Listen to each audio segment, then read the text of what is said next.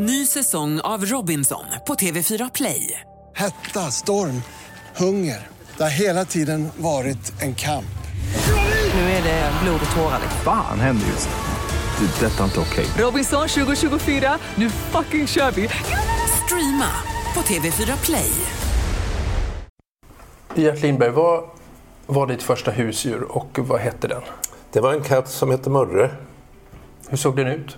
Den var gråstrimmig och eh, väldigt trevlig. Och, eh, vi döpte alla våra katter, vi hade ett antal och eftersom min pappa var präst så skulle det döpas högtidligt. vad tyckte den när den fick vatten på huvudet? ja, det gjorde nog ingenting tror jag.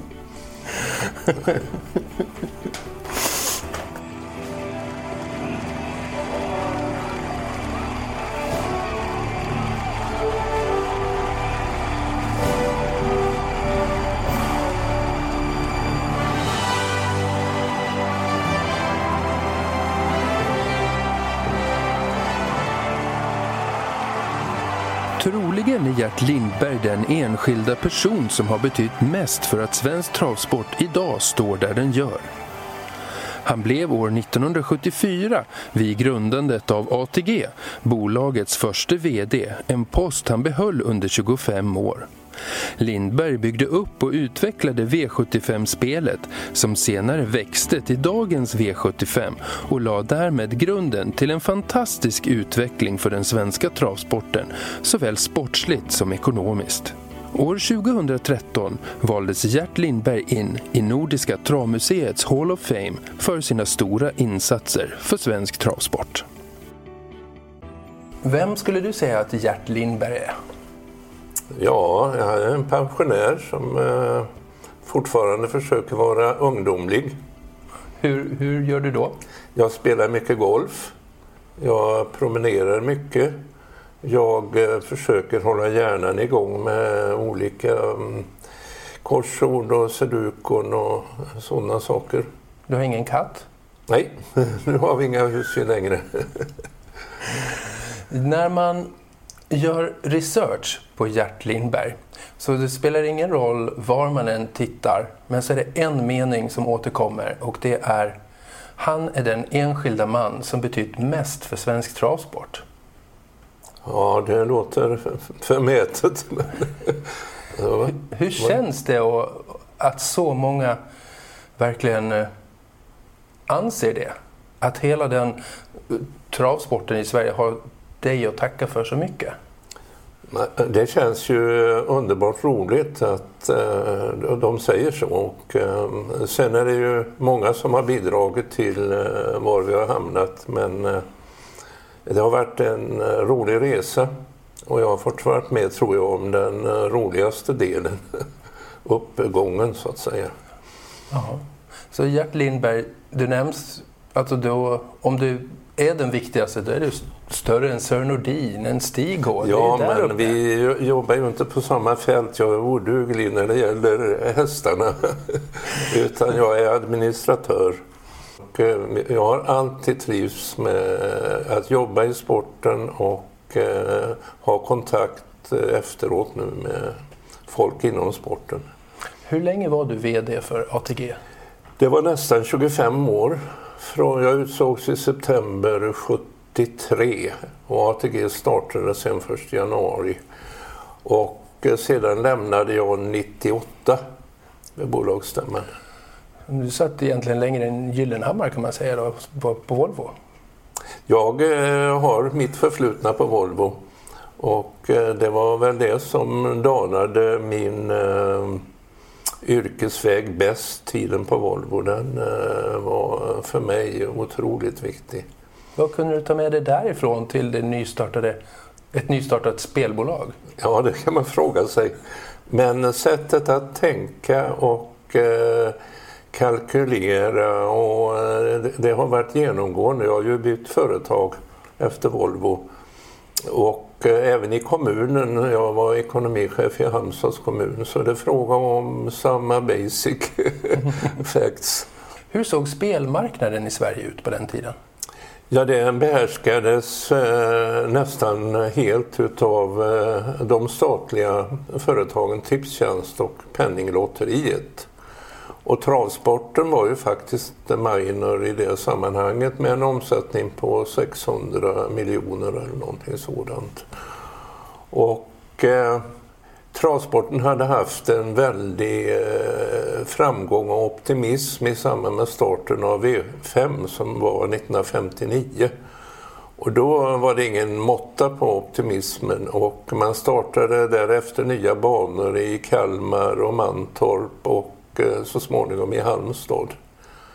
Men när man kom in i början på 70-talet så började pessimismen eh, infinna sig. Vad berodde det på då? Det berodde på att eh, de eh, unika vinsterna som hade uppkommit i V5 de var inte längre unika för spelmarknaden utan Tipstjänst och Penninglotteriet hade höjt upp sina nivåer i eh, takt med detta. Och sen berodde det framförallt på TV. Och eh, TVn hade kommit in i sportsammanhang och Eh, man hade tipsprogram i TV och Tipsextra eh, var en jätteslager på vintersäsongen med Lars-Gunnar Björklund. Och travet förekom nästan inte i TV. Det var Elitloppet och kanske något enstaka lopp därutöver. Och travet var otroligt lokalt bedrivet. Eh, man tävlade inte sinsemellan i landet utan man höll sig inom sin räjong. Och eh, de stora banorna försökte till och med utestänga eh, hästar ifrån andra banor. Hur då? Jo, till exempel jag var ju då verksam i Halmstad i Hallands travsällskap i styrelsen och på vinterhalvåret när vi slutade tävla i Halmstad och Axevalla hade slutat, då blev det plötsligt restriktioner att komma in till Jägersro och Åby för hästägarna. Då fordrades det alltså att hästen skulle ha ett visst antal segrar eller annat för att få starta.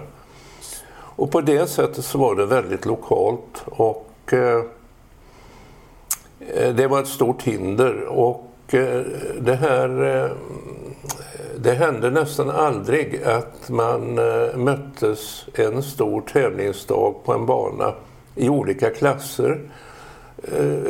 Hästar från olika håll, utan det var ett lopp som var storlopp och då kom de ifrån olika håll. Men det var slut i och med det storloppet. Men det här som vi sen tillskapade i V65, det, det blev någonting nytt. Hur kom, hur kom det fram och eh, varför kom det fram just då? den idén? Ja, det, eh, ja alltså bakgrunden var ju att eh, det varit kris i sporterna. Jag talar om både galopp och trav. Och Täby galopp gick i konkurs och räddades av Gunnar Sträng genom att staten köpte banan och eller tog över den och sedan arrenderade ut den till sporten. Hur stor var travet och galoppen jämfört med varandra då? Även då var galoppen en eh, väldigt liten del jämfört med travet. Eh, det var, man hade galopp på Täby, Jägersro och Åby på den tiden också. Men det var väldigt minor. Mm. Men man tillsatte dock en utredning och Eh, utredaren eh, fann nog ganska snart att eh, det gick inte att lösa det här enbart för galoppen.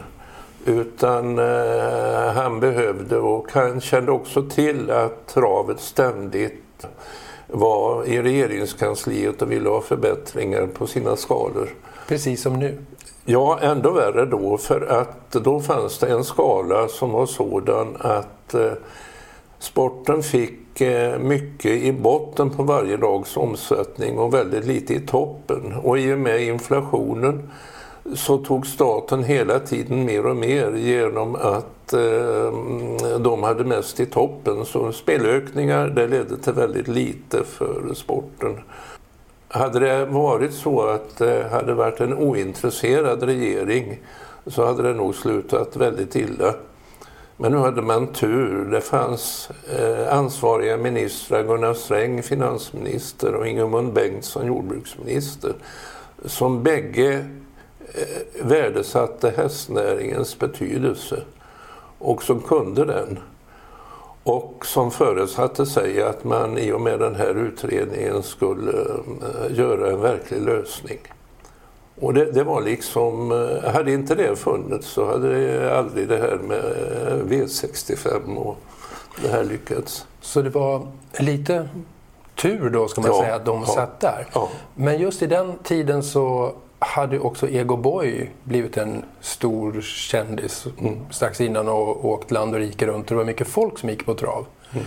Kan det ha någonting med intresset för spel och intresset för travsport har det gått upp lite? Nej, ja, alltså det gick upp momentant eh, när sådana saker inträffade men eh, annars var det på väg utför genom att man inte syntes i TV och genom att eh, folk då ägnade sig åt sporter där man kunde spela på sporterna så att publiken tunnade ut på travbanorna. Så att på den tiden var det snarast så att publiken tunnade ut på grund av bristen på TV. Medan idag är det precis tvärtom. Att publiken har tunnat ut beroende på att sporten finns så mycket i TV. Fast man kan fortfarande inte känna doften av hästar genom TV? Nej,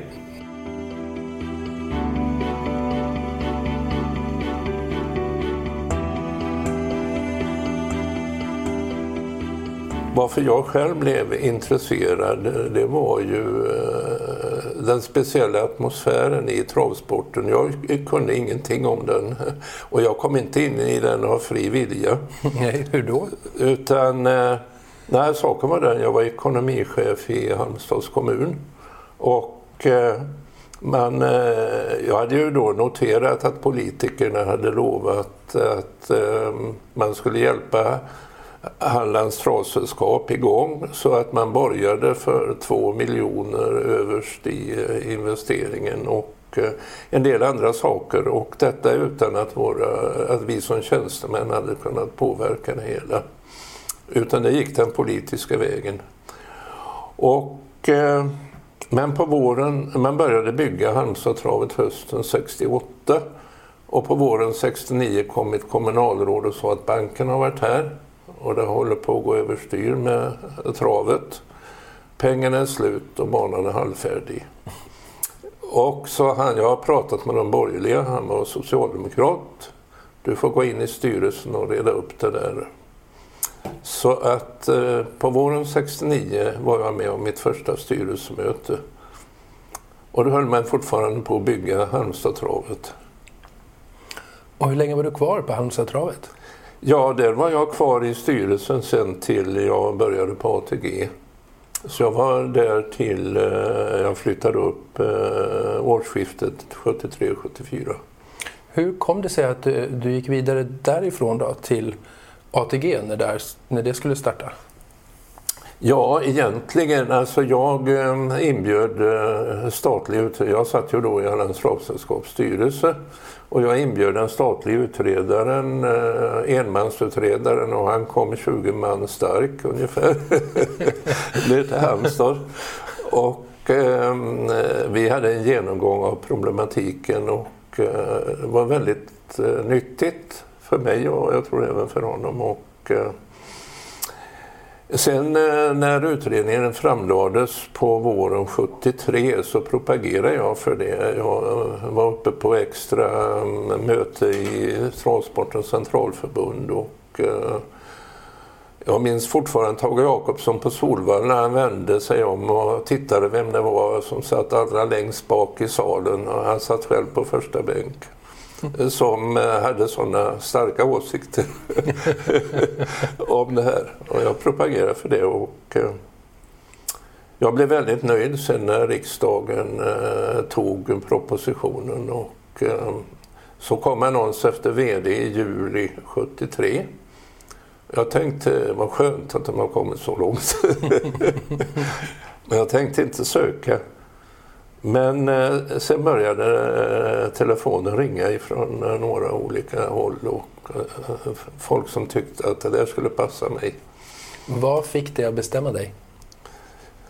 Nej, det var nog att jag såg möjligheterna. Alltså jag jag hade attraherats av sporten och jag hade sett den här lokala karaktären och jag tänkte att knyta samman det här till någonting på riksnivå. Plus att vi hade Stefan Holmgren som chef på Halmstadtravet. Och han hade varit i USA och han hade sett någonting som heter Grand Circuit där och vi hade pratat mycket om det att eh, vi borde ha någonting sånt i Sverige. Och vi hade lyckats bra på Halmstadtravet tack vare att vi låg så perfekt mellan Åby och Jägersro och Kalmar. Så hästar som aldrig möttes annars, de möttes just i Halmstad, vilket gjorde att det blev väldigt roliga tävlingar. Om vi då pratar V65. Mm. Hur föddes hur föddes idén med det kringresande, det är du Grand Circuit-tänket? Ja, det är Grand Circuit och det är Stefan Holmgren som uh, var pappa till det. Och uh, framför allt, uh, alltså man kan säga det att vi kämpade ju då emot Solvalla och eh, Tage Jakobsson eh, som ordförande där och det var en hård fight och eh, jag blev utsedd i början på september 73 och vid eh, det första styrelsemötet jag var med på i slutet på september så la Tage Jakobsson fram ett eh, fullständigt förslag till riksspel som skulle gå på Solvalla, administreras av Solvalla. Och för att då locka mm, till eh, att få accept på det här så hade han fördelat fiktiva vinster då på alla travsällskapen redan eh, startåret 74. Och eh, jag blev ju alldeles perplex att ett sånt här förslag kunde komma eh, första mötet som jag var med på. Det var ju verkligen tvärtom mot vad ni ville. Ja, ja. och eh, jag Eh, det fanns ju en del som tyckte direkt att det där lät ju bra. Men jag bad ju då om ajournering eh, till ett senare möte och eh, då fick jag tid på mig en månad. och då satte jag igång Stefan Holmgren så att han fick utforma ett första utkast till det här. Och sedan bjöd vi ner eh, Bo Fransson, Red Mile, till Halmstad eh, en eh, helg och så satt vi tre, Stefan och Bosse Fransson och jag och kokade ihop det hela med divisioner och klasser och allting sånt där. Och det la jag fram sen på styrelsemötet i oktober. Och jag, eh, innan eh, styrelsemötet började så bad jag få tala med ordföranden och sa det att om Tages förslag vinner så eh, kommer jag kanske inte att tillträda som VD utan då backar jag tillbaka. För jag, dels trodde jag inte på det och eh, dels så tyckte jag det var alldeles fel att man inrättar ett företag som ATG och så skulle ett riksspel administreras av Solvalla. Och eh, jag la fram Stefan Holmgrens utkast då. Jag hade filat på det och um, det vann med fem röster mot tre i styrelsen. ja. Och sen var det igång inom ett år? Ja, jag blev då tillfrågad eh, när kan vi starta? Och jag skulle svara på stubben, jag hade ju ingen aning. visste ingenting och eh, jag tittade upp i taket och så sa jag augusti. och det ångrade jag många gånger sen, men jag hade ju sagt det. Så det blev augusti. Hade ni idéerna redan färdigt då, att liksom det var posten man skulle... Nej, nej, oh nej, oh nej. Utan posten var ju en eh, grundbult i möjligheterna. Vi hade aldrig haft tid att eh, bygga upp en egen ombudsorganisation och eh, med allting vad där till erfordrades. Utan... Vi kanske ska säga till, eh, om det är någon yngre som lyssnar här, som, att det fanns ett kungligt postverk en gång i tiden. Eller det fanns en post dit man kunde gå och skicka brev som mm. är så svårt att göra idag. Och mm. där, dit kom man varje tisdag och hämtade ett gratisprogram till V75 och, sen, och några kuponger. Och sen så klurade man några dagar och så på torsdagen eller fredagen fick man lämna in det mm. på posten. Så att det såg ju lite annorlunda ut idag än det gör idag. Så att man väntade verkligen på att de där programmen skulle komma med V65. Men hur fick ni med posten på det här då? Hur vi fick med posten? Mm. Ja, det var ju Ove Rainer var ju eh, generaldirektör och eh, han eh, blev övertygad. Plus att de hade en marknadskille som hette Ulf Uland, jag kommer fortfarande ihåg det, som var strålande. hade han vetat hur svaga vi var då hade han nog aldrig vågat engagera posten på det sättet. Men han tog risken och det lyckades. Hur många postkontor fanns det i Sverige 2600 då? fanns det då. Och alla kunde man spela ved? Alla tog emot. Alla tog emot. Ja. Vilket jobb! Ja. Och, um, tränare ute i landet och travsällskapen, hur fick man med alla dem på båten? Ja, de, de, var ju mm, eh, väldigt inspirerade utav det här måste jag säga. Och jag åkte ju omkring då eh, under våren eh, och eh, på olika travbanor och pratade. Så det var inget problem. Problemet var snarast media. Utan eh, de var iskalla. Och eh, förutom att min ordförande eh, Ivan Eckersten mm, inte var övertygad om framgången, framgångsmöjligheten så jag, trodde ju inte media särskilt mycket på det här. Och, eh, det, det, var travronden som jag hade på min sida. Och jag vet i juni, början på juni 74, då bjöd jag in till pressmöte och jag hade bullat upp ordentligt och hade väl hoppats på en 30-40 personer kanske. Jag tror det kom fyra eller fem. Och sen ringde Harper på kvällen och frågade om det hade varit någonting. Harper som skrev Trav i Expressen? Ja. Så att jag var djupt besviken och jag visste inte riktigt hur vi skulle ordna det där. Och eh, sen fick, kom den verkliga chocken. 23 juni. Får jag hämta eh, en grej åt Ja visst, uh, visst, visst. Jag ska bara koppla ur den här.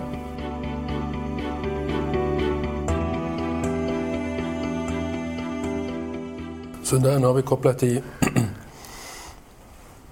Gerts mikrofon igen och har varit och hämtat en tavla som är ett Expressen-löp. Det står med stora bokstäver Expressen avslöjar allt om statens nya totospel, kolon. Satsa 50 öre och sen i versaler, vinn en halv miljon. Och så är det några bilder där nere. Ja, alltså det var ju en verklig chock efter denna iskalla attityd ifrån media. Och så kom jag ut en lördag, visste ingenting. och så stötte jag på den här eh, löpsedeln och Expressen slutsåldes fullständigt. och eh, det var Einar Andersson som eh, vi, vi hade tillsatt. Vi hade mycket kommittéer för att komma framåt och eh, i marknadskommittén hade vi med Einar Andersson. Och han hade då eh, och jag hade varit förtvivlad över media så hade han kontaktat goda vänner på Expressen och så hade han berättat om vilket skop det här skulle kunna bli. Och då fick han med allmänredaktionen. Alltså han gick vid sidan av de här sportkillarna som var iskalla mot mig. och allmänredaktionen fattade galoppen. Även om det gällde trav. Och eh, de gav oss alltså halva första sidan och hela löpsedeln nästan och så eh, flera eh, sidor inuti tidningen. Och de hade varit ute på Solvalla och fotograferat. Jag hade varit ute och suttit bakom häst och sånt där. De hade inte sagt ett ljud om vad det var utan de sa att vi skickade en fotograf för vi vill ha några bilder. och det här var lördagen den 29 juni Ja. 1974. Så Ja. det var en vändpunkt kan man säga. Då. Den blev vändpunkten för att eh, Aftonbladet som eh, de var ju inte sena att hoppa på tåget. Och sen eh, inför starten i augusti så eh, ville de ha allt. Vilken tur. Men jag tänkte, era konkurrenter då på den tiden, Tipstjänst, vad Ja. tyckte de om det här? ja, det gillade de väl inte alls skulle jag vilja säga. Det, Försökte de sätta några käppar i hjulen för er? Nej, det kommer jag inte ihåg nu. Det är klart att de försökte väl med marknadsföring eller annat eh, påtala sin egen förträfflighet och så vidare. Och så kommer vi fram till augusti. ja. Här har vi gratisprogrammet söndagen den 18 augusti. Sånt där, nu ska vi se. Ja, Här har vi en tavla två. för, förutom alltså media så problemet för mig det var att få ut startlistorna. Och eh, jag stångades mycket med pressen och de var också iskalla. För att travet hade eh, börjat sjunka undan och eh, att då plötsligt börja öka utrymmet det var eh, inte tänkbart. Så när, jag sa hur ska jag få ut det här nu? Ja, du får väl annonsera, sa de. Och annonsera startlist, tänkte jag, det går ju inte. Och så var jag nere på Vincennes eh, på eh, slutet på våren på en tävling. Och så fick eh, vi program där eh, som var bara en A4-sida med fram och baksida. Och så på natten så vaknade jag och så tänkte jag, ah, vi ska ha en A4-sida. Men vi ska vika den. Så när jag kom hem så ringde jag Mannerhoff på tiden Barnänget som jag hade eh, råkat känna. Eh, Och så sa jag, kan du trycka ett eh, program med, med sex lopp och, så vika det eh, så att en A4 ungefär. Ja. ja, det kan jag, sa han. Och så kom han upp med en dummy. Och det har varit vårt gratisprogram. Som fortfarande ges ut. Ja, som fortfarande ges ut, men naturligtvis nu inte betyder så mycket för nu finns det så många möjligheter att hämta in det via eh, internet och eh, datorer och allting annat. Men eh, då hade det ju en väldig betydelse och vi tryckte det i så mycket som 800 000 exemplar. Första gången. Nej, inte första gången antagligen, så småningom kom vi upp i det. Oj. För det blev sån efterfrågan. Och så fick ni ut dem till posten. De fick vi ut till posten, jajamensan. Så att, det, det, posten och gratisprogrammet, det var liksom nycklarna till... eh, Det är en del av ens uppväxt ska jag säga. Ja. Vi ska, jag tittar lite på, på den här, det här gratisprogrammet då, första V65. Och Rodetto Ja, som vann. ja, Hans-Ove Sundberg. ja. Vem var tvåa i det loppet då? Ja, det kommer jag inte ihåg. Jag kommer ihåg segrarna. Eh, Master Key, jag har sagt till Hans Berkevall det flera gånger för vi valde mellan det och Rodettos lopp. Ja. Och... Vad, känner du för att vi inte satte dig först? och den nära. Tänk, vem, vem vann V70, V65 2? Det är en sån här fråga. Hur många gulddivision fanns det också då? Ja, Chaco S Air France France. vann där ja. Desert Air, Sören Ja. Nordin. Colonel Rod. Man kan säga att det här var Solvalla-publikens första chock egentligen. Att eh, det var så många hästar från eh, olika landsortsbanor som vann. Och sen kom Sören Nordin i sista med Scott Eden då. Han fick ju vinna då. Ja. Men hur, hur togs det emot då? Att eh, det blev som en Grand Circuit att folk åkte omkring och tävlade mot varandra? Jo, det, det var ju otroligt. Alltså, det, det, var, det stämde så väl. Och ehm, eh, det gjorde ju det att från början hade vi tänkt att eh, vi ska ha uppehåll på sommaren och då ska alla småbarnen få hålla sina tävlingar. Men när vi såg effekten så sa vi ska inte stänga på sommaren utan vi kör året runt och så får vi lägga ut det här på småbanor också. Och de fick då dela det så att eh, de delade det på två. Jag tror någon enstaka gång vi delade på tre. Det måste vara dyrt att producera tvn till den gången. ja, ja det, det, det, minns jag inte hur det var med det. Men... Så att det, det var otroligt viktigt. Och en annan viktig faktor sen under hösten det var ju att vi kom med i Tipsextra. Och det var ju Lars-Gunnar Björklunds förtjänst. Och uh, inte vet jag om han ångrade sig sen när han blev marknadschef på Tipstjänst. ja, men om vi går tillbaka till då den här första dagen på Solvalla. Mm. V65 ska köras. Var var du någonstans då? Ja, jag eh, var överallt och framförallt så eh, var jag uppe eh, för att vi hade ju ingen egen datautrustning då utan vad vi gjorde från början det var ju att vi satte tekniken i första rummet och vår målsättning var att slå Tipstjänst i bägge ändarna för Tipstjänst stängde på onsdag och, mottagningen och sedan så mm, eh, hade de fotbollen på lördag eller söndag beroende på om det var engelskt eller svenskt. Och sen på måndag rättade man kupongerna och klockan 19 i radion så talade man om hur många som hade vunnit på 12, 11 och 10. Och vi sa det, vi ska inte stänga på onsdag utan vi ska stänga på fredag. Och vi ska inte tala om resultatet på måndag utan det ska vi göra på lördag efter tävlingarna. Oj. Det var vår målsättning. och, eh, därför sov, så... du, sov du natten innan? Nej, det var då jag sov dåligt överhuvudtaget. Då. Men eh, i alla fall, eh, vi... Eh, för att åstadkomma det här, jag hade ju då en underbar konsult, en eh, göteborgare, som eh, hjälpte mig och vi gjorde då en kupong som kunde läsas in utav eh, kuponginläsningsmaskiner. Så att eh, när vi fick in kupongsäckarna eh, på natten till lördag då så eh, eh, packades de i lådor och sen kördes kupongerna igenom eh, och så fick man ut tejpar. Och sen tog vi tejparna och körde till Bonnierdata som hade maskiner som eh, kunde granska tejparna allt eftersom resultaten kom in. Och eh, jag var uppe då på Bonnierdata mitt under tävlingen för att se vad omsättningen vart. Så att eh, de, eh, när de då hade läst in alla kuponger så fick de ju omsättningen. Och, blev du glad?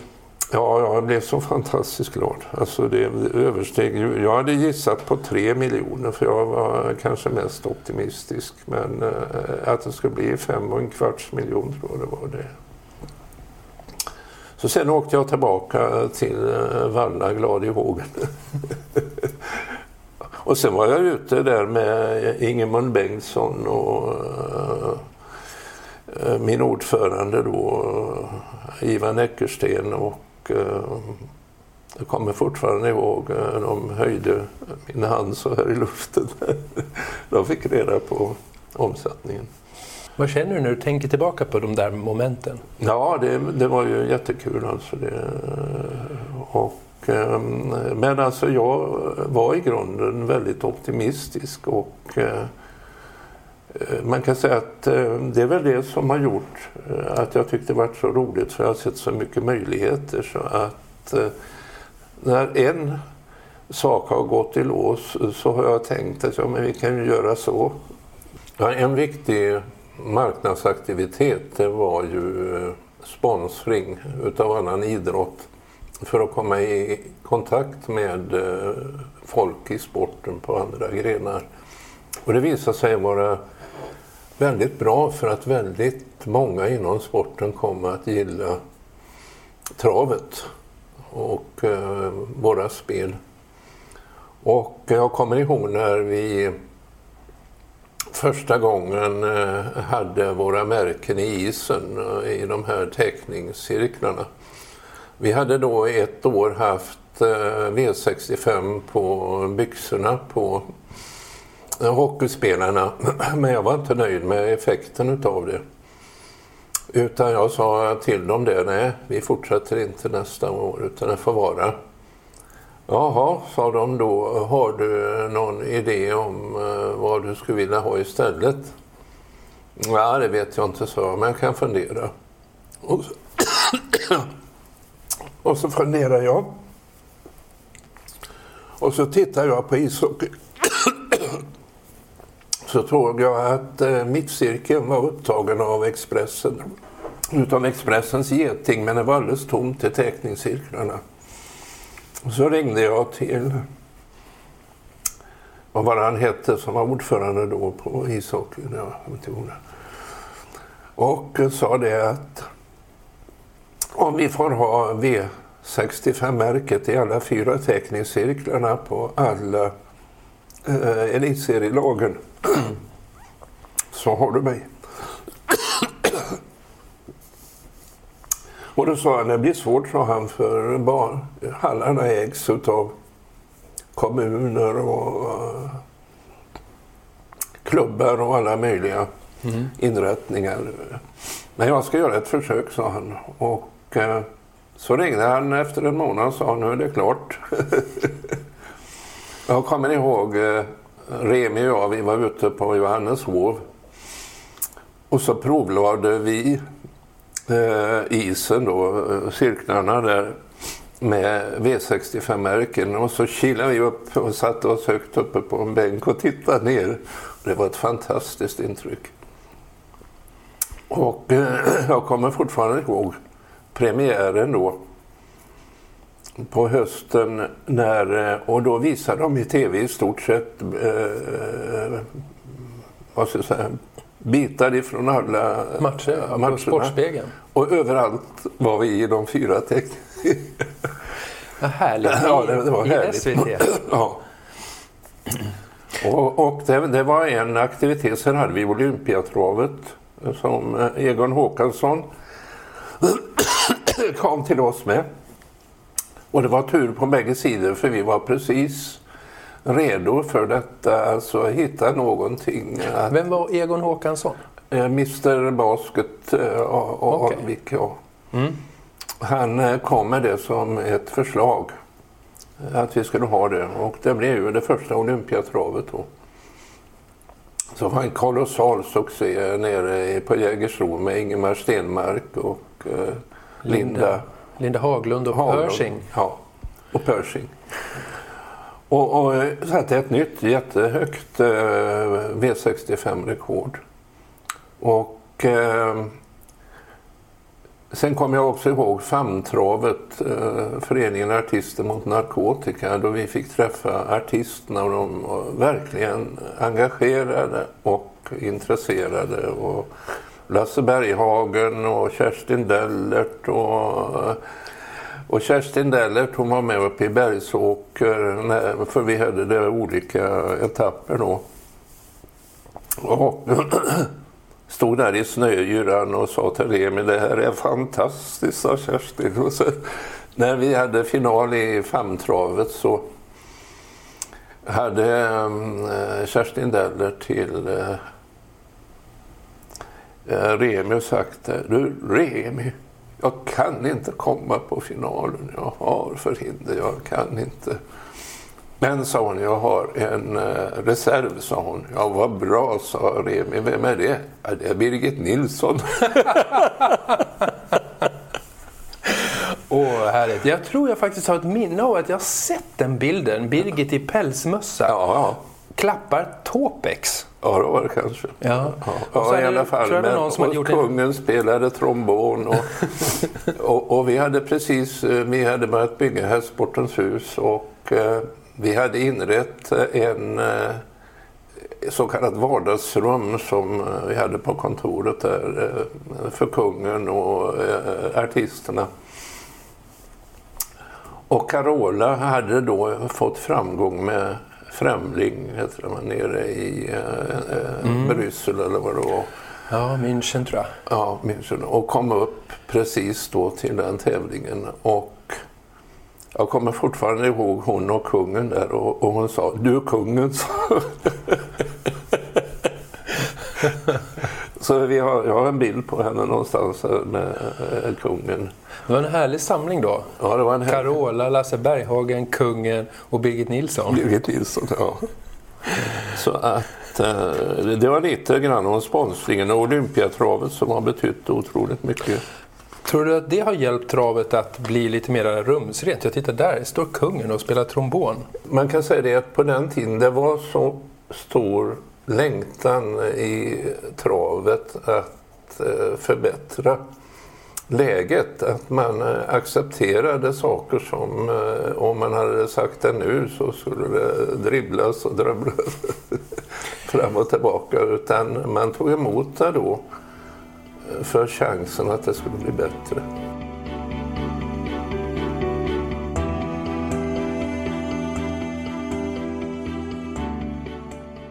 Så växte ju sport och spel konstant. Eh, vad gjorde du för justeringar längs vägen med V75, eller V65? Förlåt. Ja, fortfarande var det ju så att eh, tekniken var undermålig. Vi hade ju en hyfsad teknik för själva riksspelet. Men eh, banorna hade ju ålderdomlig utrustning och eh, en del hade rivbångar. Och Eh, det fanns ett antal som hade den modernaste varianten som var Swedish Computermaskiner eh, och Halmstad tillhörde dem. Och Solvalla hade mm, också en fungerande eh, teknisk utrustning även om den var gammalmodig. Men sen fanns det banor som hade några slags bussbiljetthistorier som man inte visste någonting alls om hur mycket som var spelat på olika hästar.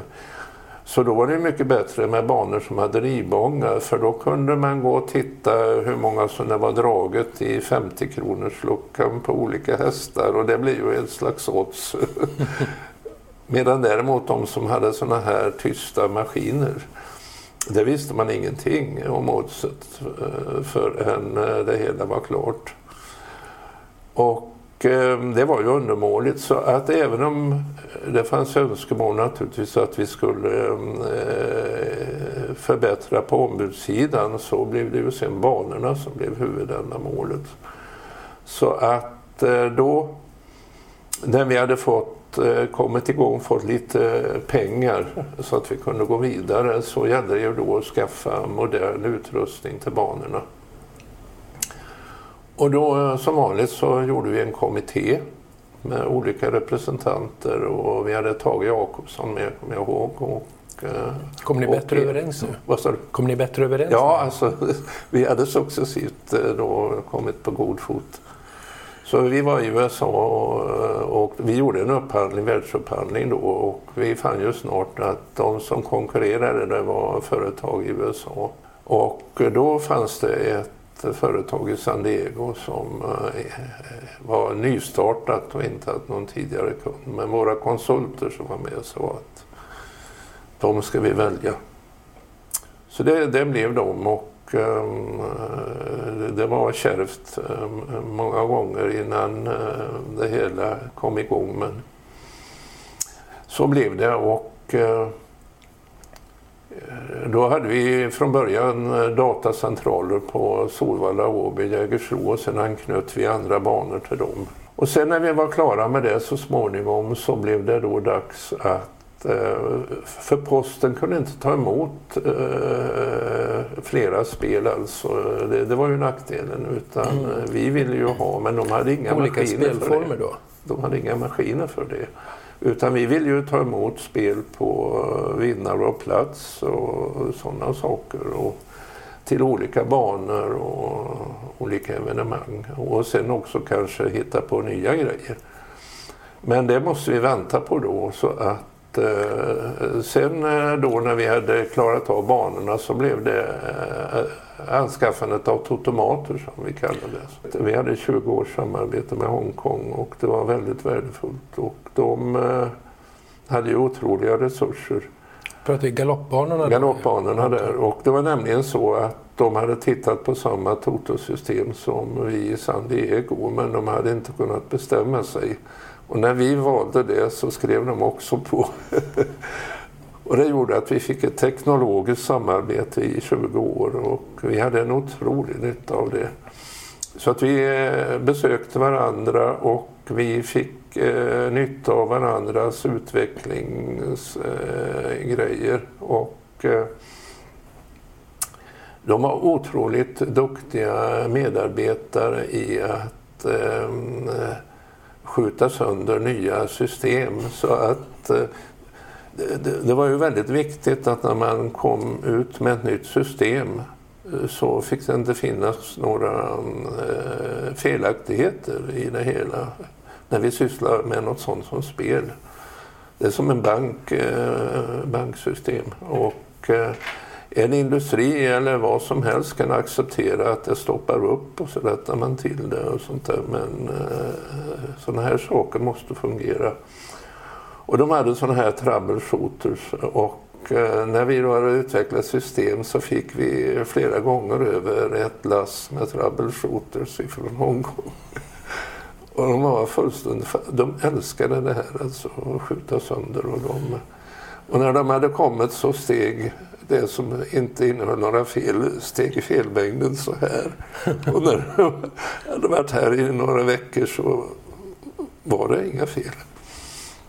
Man ska kvalitetssäkra? Det var kvalitetssäkra. Men de var experter i Hongkong på att bygga upp intresset. De spelade alltså för över en miljard redan på den tiden på eh, varje tävlingsdag. Och, och de, hade, eh, de hade bara 65 tävlingsdagar om året.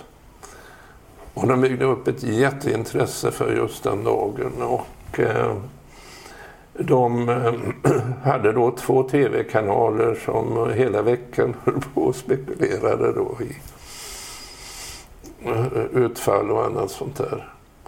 Och eh, det betalade sig, tror jag, i mångt och mycket. Sen kan jag inse att vi kunde inte fortsätta antagligen på det sättet, men det vore skojigt om man kan bibehålla en tävlingsdag varje vecka som är höjdpunkten. När, när är vi i tid då? Då befann vi oss, eh, vi ska se här, 81-82 installerade vi på banorna och det här kom alltså en tre, fyra år senare. Och det som blev ATG-ombud då? Det som blev ATG-ombud och då gällde det ju att skaffa egna ombud eh, vid sidan av posten. Och samtidigt var det väldigt viktigt att vi fick behålla posten eh, under tiden. Och det var lite kärvt för att posten jag hade ju hoppats då de höll på att ta fram nya postkassamaskiner att, de, att vi skulle få vara med i dem. Men eh, rätt vad det var i deras utveckling så försvann vi trots att vi hade eh, varit med. Och det ledde ju till deras egen förlust kan man säga. ATG finns kvar men inte posten. och då eh, blev det så, men eh, då ville de ställa hårt mot hårt lite grann, eh, våra motparter där, så att eh, de ville sluta direkt, alltså då säga upp. Och inte eh, vara med något successivt igångstartande av en egen ombudsorganisation. Så att jag fick ju återigen gå upp till högsta ledningen och eh, vi fick komma överens där. Men sedan så startade vi då och byggde successivt upp så att vi eh, var väl uppe i runt 2000 ombud så småningom. Det som hände sen, när V65 blev V75, mm varför gjorde man den förändringen?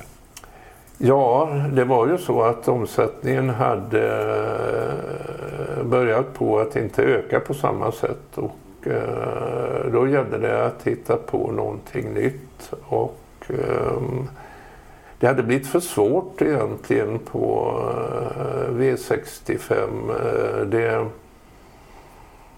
genomsnittliga vinsten på V5 var ganska hög. Alltså vi hade ju en eh, vinstdel i 6 och en vinstdel i 5. Och, det var för svårt. Många vann inte eh, många gånger och eh, vitsen med ett eh, mm, riksomfattande spel det är att många ska vinna man vinner mindre om man har eh, mindre antal rätt men eh, sen i stigande grad. Och lösningen blev då detta med tre vinstpooler. Och då fick vi lägga till ett lopp.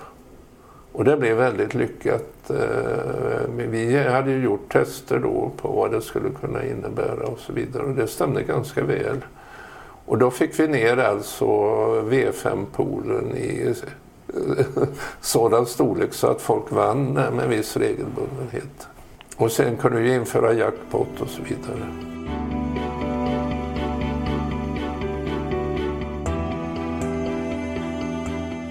Din ledarstil då, när du var ja, the man, eller vad man ska säga.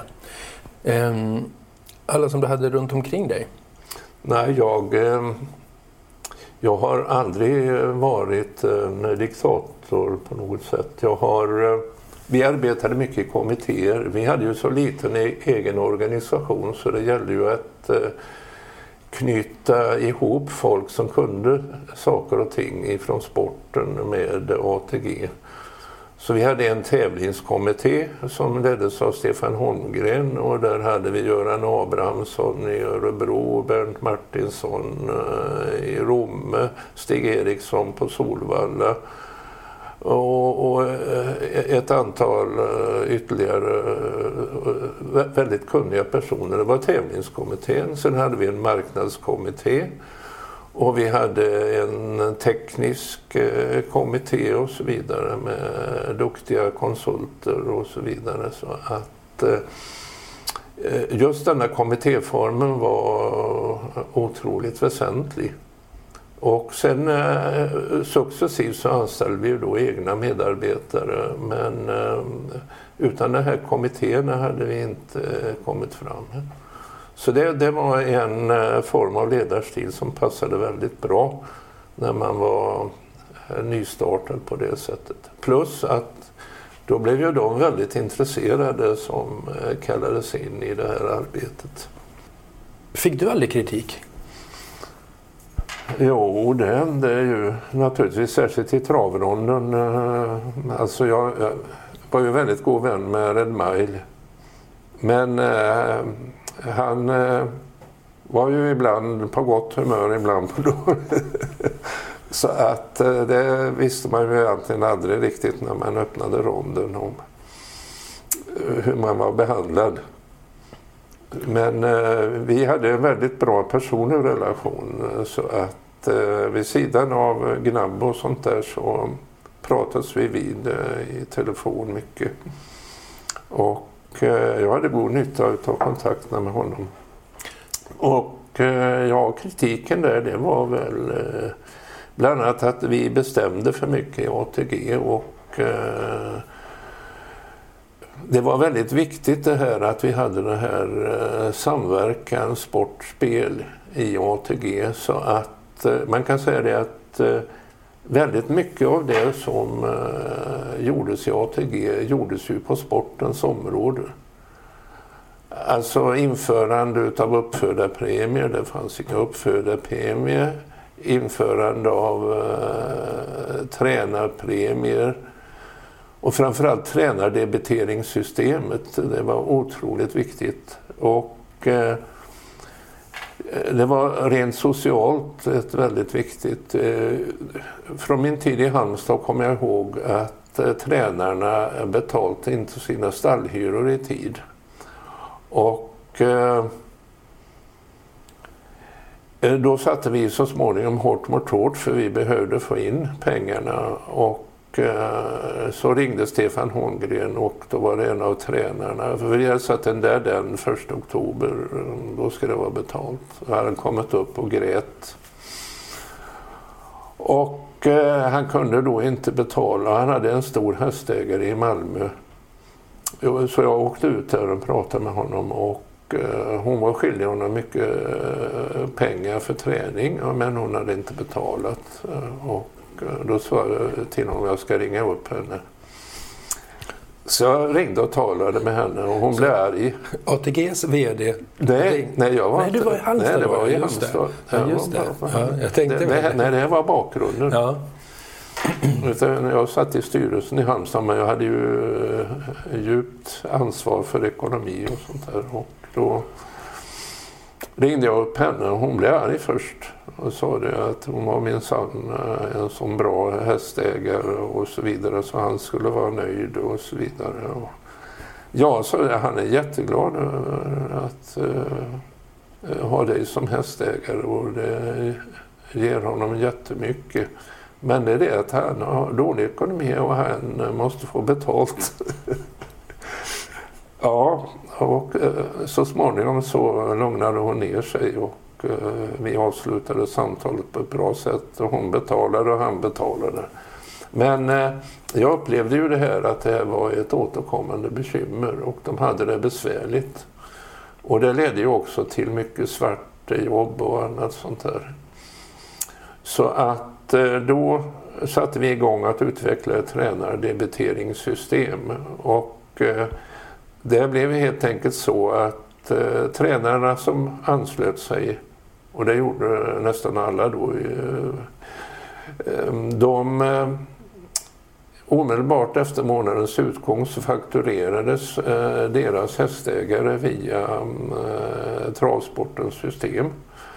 Och Tränarna fick betalt redan efter två veckor utav ATGs kassa och Eh, sedan så eh, fick hästägarna betala senast den sista i månaden vad det var. Och eh, alla kravrutiner sköttes utav folk på STC.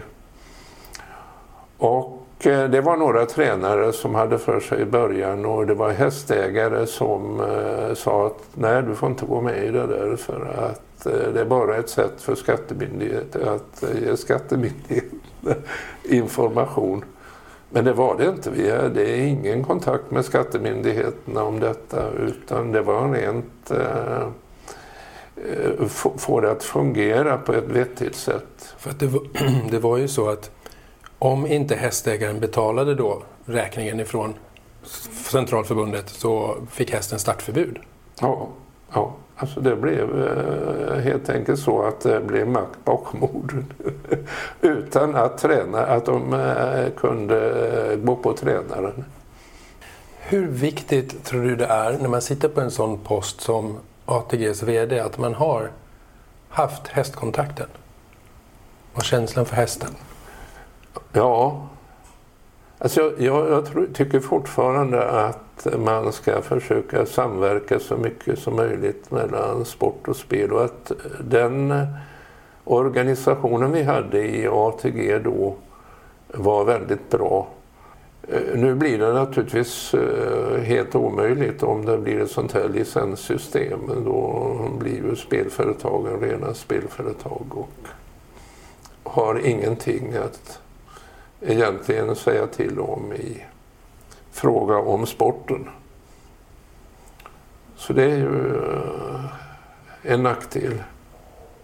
Men eh, det kan ju överväga fördelarna då utav att eh, det blir många aktörer kanske som eh, sporten kan få intäkter ifrån. Men det är olika tider, har olika lösningar. Så att... Är det någonting mer sådär som du känner att du skulle vilja lägga till eller säga som inte jag har frågat om? Det, det som har drivit mig det är att eh, jag har hela tiden sett nya möjligheter. Och sedan vi har kommit dit så har det fortfarande funnits någon möjlighet. Och, eh, det är väl så i en uppbyggnadsfas att ehm, eh, det är på det sättet och det är det som är så roligt. Jag skulle inte kunna tänka mig till exempel att ha tagit ett arbete med att, eh, som det var, man ska lägga ner eh, ett skeppsvarv eller eh, ett bilföretag eller någonting sånt där. Utan jag har hela tiden velat vara på den sidan som är, har möjligheter att utvecklas. Och när man sitter och lyssnar på det så för, då förstår man verkligen hur mycket du har betytt. Otroligt roligt att få, att få träffa dig och höra hur allting gick till. Hur många gånger har du fått berätta de här historierna? Ja, det vet jag inte. Det, händer ju då och då. Nu blir det ju mera sällan naturligtvis. Så att, min generation är ju bortglömd snart. Hur vill du att sporten ska se ut om, om 10 år, om 20 år? Ja, jag skulle ju önska, eh, även om det kanske är omöjligt, att man kan behålla bredden eh, i sporten så länge som möjligt och involvera hela landet och inte bara de allra största. Eh, och att man också kan fortsätta med att göra det festligt travtävlingarna. Alltså bygga upp eh, det fina med den tiden när vi hade startat det var ju att det var ett evenemang varje vecka som var det stora. Och eh, man byggde upp allt, alla förväntningar kring detta. Nu har det kommit så mycket störande intryck varje vecka så att man vet eh, kanske inte riktigt samma att man har den här eh, storheten i.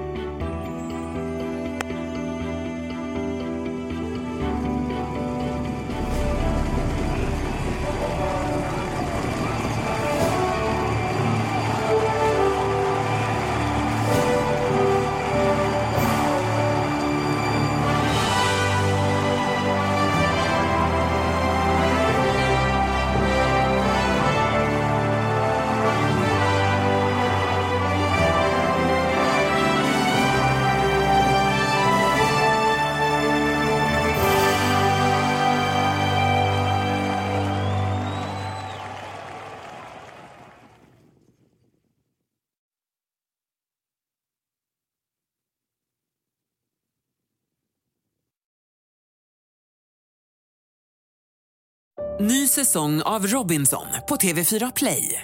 Hetta, storm, hunger. Det har hela tiden varit en kamp. Nu är det blod och tårar. Fan händer just nu. Det. är Detta är inte okej. Robinson 2024, nu fucking kör vi! Streama på TV4 Play.